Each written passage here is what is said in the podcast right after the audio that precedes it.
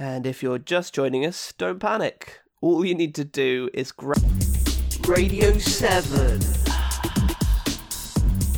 Radio 7. Coming up next, I've been rummaging through the archives and I've managed to find something pretty special. So, sit back, relax, and crank up your Victrola as we bring you a classic episode of Bernard, Where's Me Cap? Bernard! Yes, father? Bernard! Where's me cap?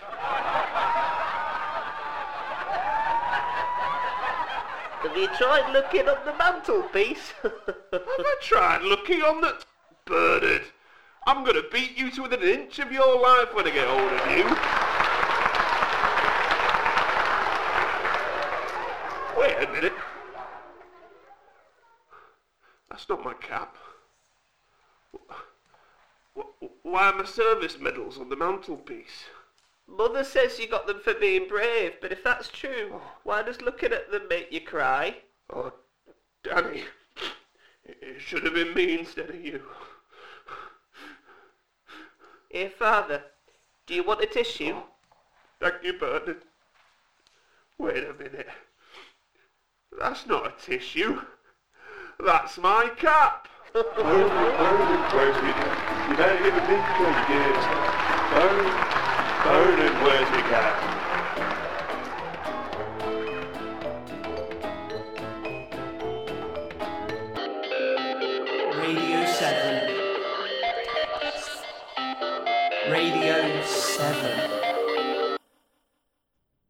we'll be bringing you more classic radio next week when we dust off the live studio recording of Spike Milligan Does All the Accents.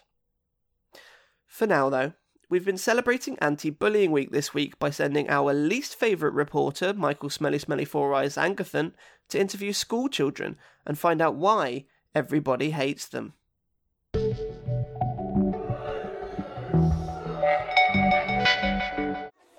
I'm here at Bigoto Primary School talking to Aaron, who's been a victim of bullying in the past. And and now still, Of course. Um, sorry, Aaron. they, they pick on me because of my nose. Now, that seems unfair. I've seen some noses that look worse. It's it's not the way it looks. Oh, okay. It's the sound it makes. Sorry, the sound. Yeah, when I blow out of the left side, it makes this sound. When I blow out the right, it, it makes this sound. And I, I can make another noise, but that's private. Right.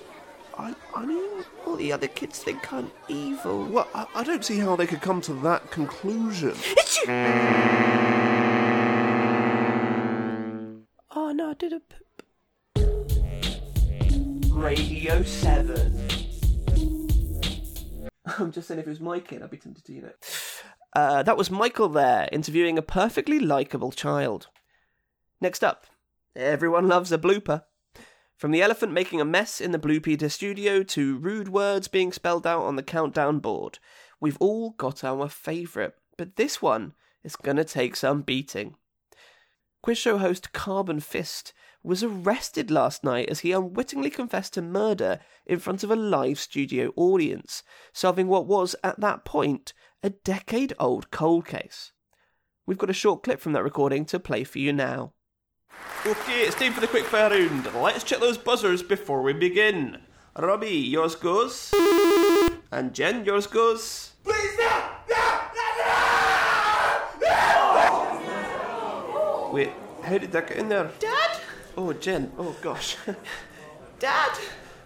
I haven't seen him in eight years. Could somebody play the music, please? Dad? Oh my dad!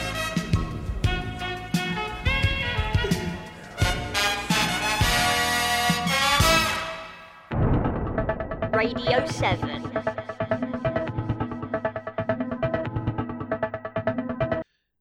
If the producers of Carbon's quiz show are listening, I'm available, and I haven't done any murders. Coming up next, we've got our regular feature director's commentary. No, sorry, I'll do that again. We've got our regular feature funeral director's commentary, the show where funeral directors watch a recording of funerals they've directed and tell us what was going through their mind at the time. Uh, we were thinking for this one, you know, go, you know, black, and um, you know, you know, it, it was the right call.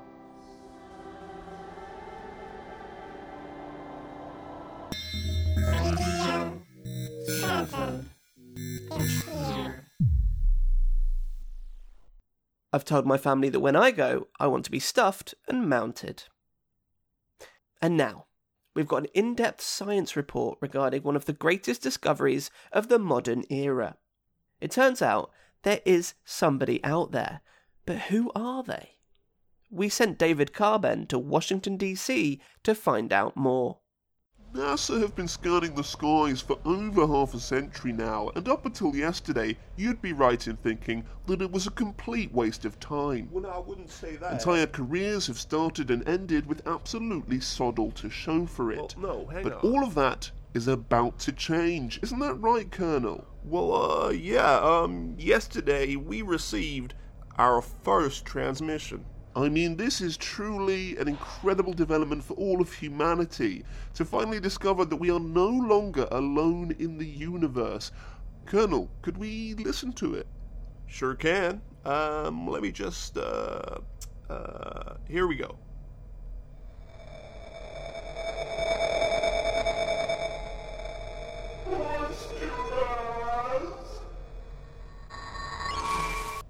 We're not sure what it means just yet, but, um... Sorry, Colonel, it's funny. It actually sounds a bit like you. Oh, you're you're not the first one to uh, say that, but I can assure you, the transmission has been verified. It it definitely came from many uh, light. Are you okay, Colonel? Yeah, no, I'm fine. I just get dry skin on my face sometimes. It, it gets a bit itchy. Anyway, listen to me rambling on. I better get going.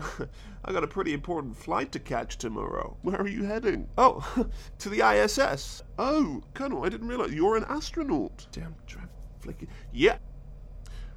Okay, we all Drive, Colonel.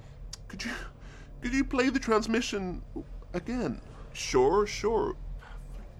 But after that, you, uh, well, I'll really have to go.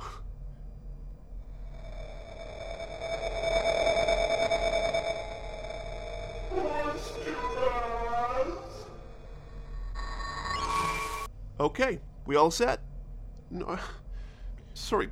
Ha- Have you considered maybe I don't know applying some lotion or cream to your face? No, I, I'm happy to let nature take its course. Anyway, I'm off to space for six months, you know? Who needs to look good in space? I, I really feel you you should Yeah, look, look, look no, after it- your face. It's been a real pleasure talking to you. Look, we can uh, we can have a chat about face cream when I get back, okay? Colonel, Colonel. listen, Thanks, pal. Good, good to meet you. But I really. Good luck, Colonel.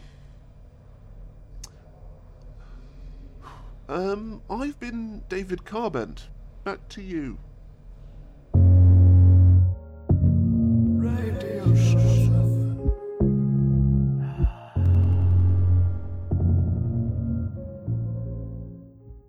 Thank you, David. Coming up next, Aaron Bragman is back to delight us with more delicious recipes from his one ingredient cookbook. Okay, so take a potato. And we'll have more from Aaron next week when he'll be doing something very surprising with a squash. Next up, former paddling pool magnate Lord Castlemaine got in touch with us to report that he has a rather unusual effect on birds. Misinterpreting things somewhat, we sent our chief investigative reporter down to Surrey to talk to the man himself. Yes, well, I always come out here for a walk after dinner, and you know what? The other day, I slipped and I fell, and, uh, you know, I wanted to check my knee, so I rolled up my trouser leg, like I'm doing now, and, yeah. They just. They hate my left kneecap. It's very strange. I don't understand it at all. Um, I, I have tried some other things. I've tried to show my, uh, my, my right elbow, my left elbow, um, I, I exposed my right kneecap. Nothing. But look, watch left kneecap again, and you'll see. It drives them absolutely berserk. You know, I, I've never seen anything like it. Radio 7. And that programme is dedicated to the memory of Lord Castlemaine as he was pecked to death shortly afterwards. Now, from pointy beaks to empty cheeks. Coming up next, we've got a sneak preview of our radio play for the day, Extract, which is all about the current teenage obsession with gumming, the process of removing all of one's teeth and turning towards a soup based lifestyle. Here it is now. Enjoy. Look, just be honest with us. Is it because me and your dad broke up? No, it's nothing to do with you or Dad, okay? It's just about me. It's just about who I am. And I'm a gummer, okay? Radio 7. Radio 7.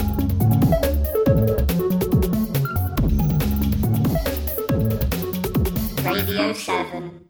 And if that's got your interest piqued on the topic of toothlessness, you'll want to tune in tomorrow when we have prominent gummer Tony Tatarat in the studio reading from his book, Me and My Gums, the story of how I learned to love myself and hate saying my name.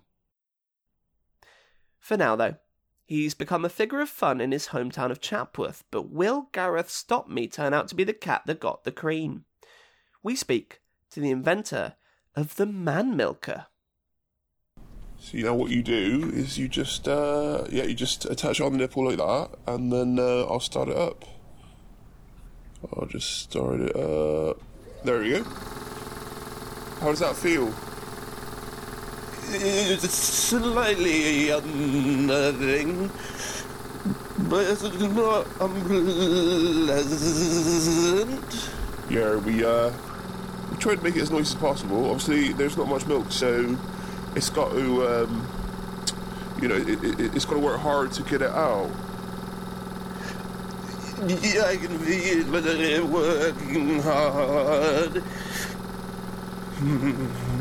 And you say you come up with this in a dream? Yeah, I just um, it just sort of came to me. Um, I just woke up and I turned to my wife and I said, uh, "I'm gonna milk some man titties." She didn't know what I meant, but then I made the machine.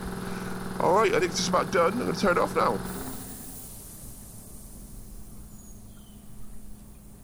And there, see? You see. Look at that. That's man milk. Oh wow, that that's it's not much, is it? Well, about a thimbleful, but that's about more than anyone else has ever made. So, um, who's laughing now? Radio 7. Thank you to Gareth there, and also to our intrepid reporter Samuel Boff. Not only did he go the extra mile for his story, but he's just made me an intriguingly moreish cup of tea. Next up, we meet the cobbler who created shoes so tiny he could fit them on a millipede. Ah, I haven't slept in three weeks. Putting shoes on that thing is the biggest regret of my life. Radio 7.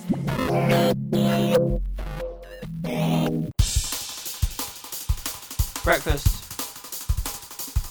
Breakfast. Breakfast. Porridge. Breakfast. Porridge. Toast.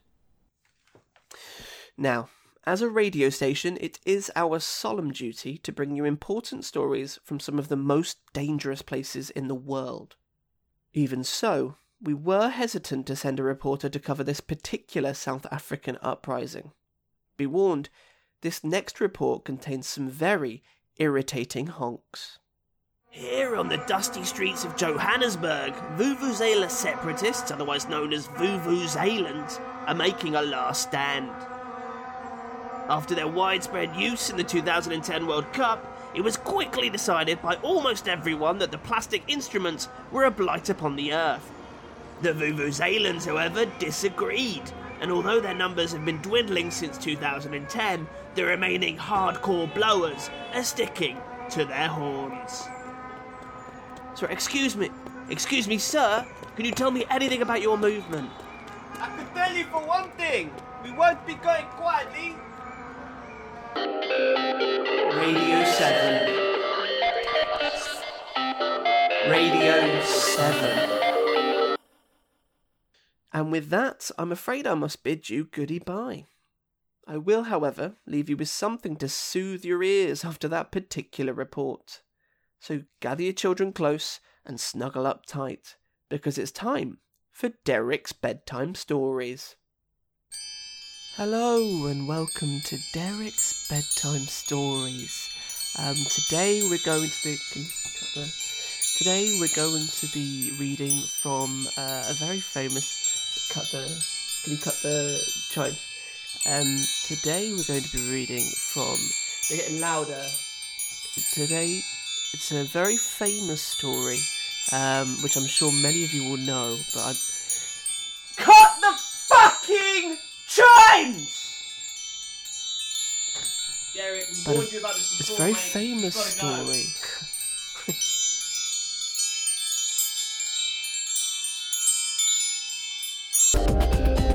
Radio 7. That's radio. Radio 7 would like to thank Kevin MacLeod from Incompetech and the many artists at freesound.org without whom the aural landscape of our programming would not exist. Our station's owner, Phil Lindsay, would like to thank you all for listening to these selected clips from Radio 7's schedule. Your listenership is valuable to him, and he considers you all shareholders in the company in a meaningful but non binding way. To help us grow as a broadcasting platform, we do ask that you leave a review on your podcast app. A simple five stars would suffice, or better yet, tell someone else about our simple country station. Thank you. Once more with feeling. Goodbye.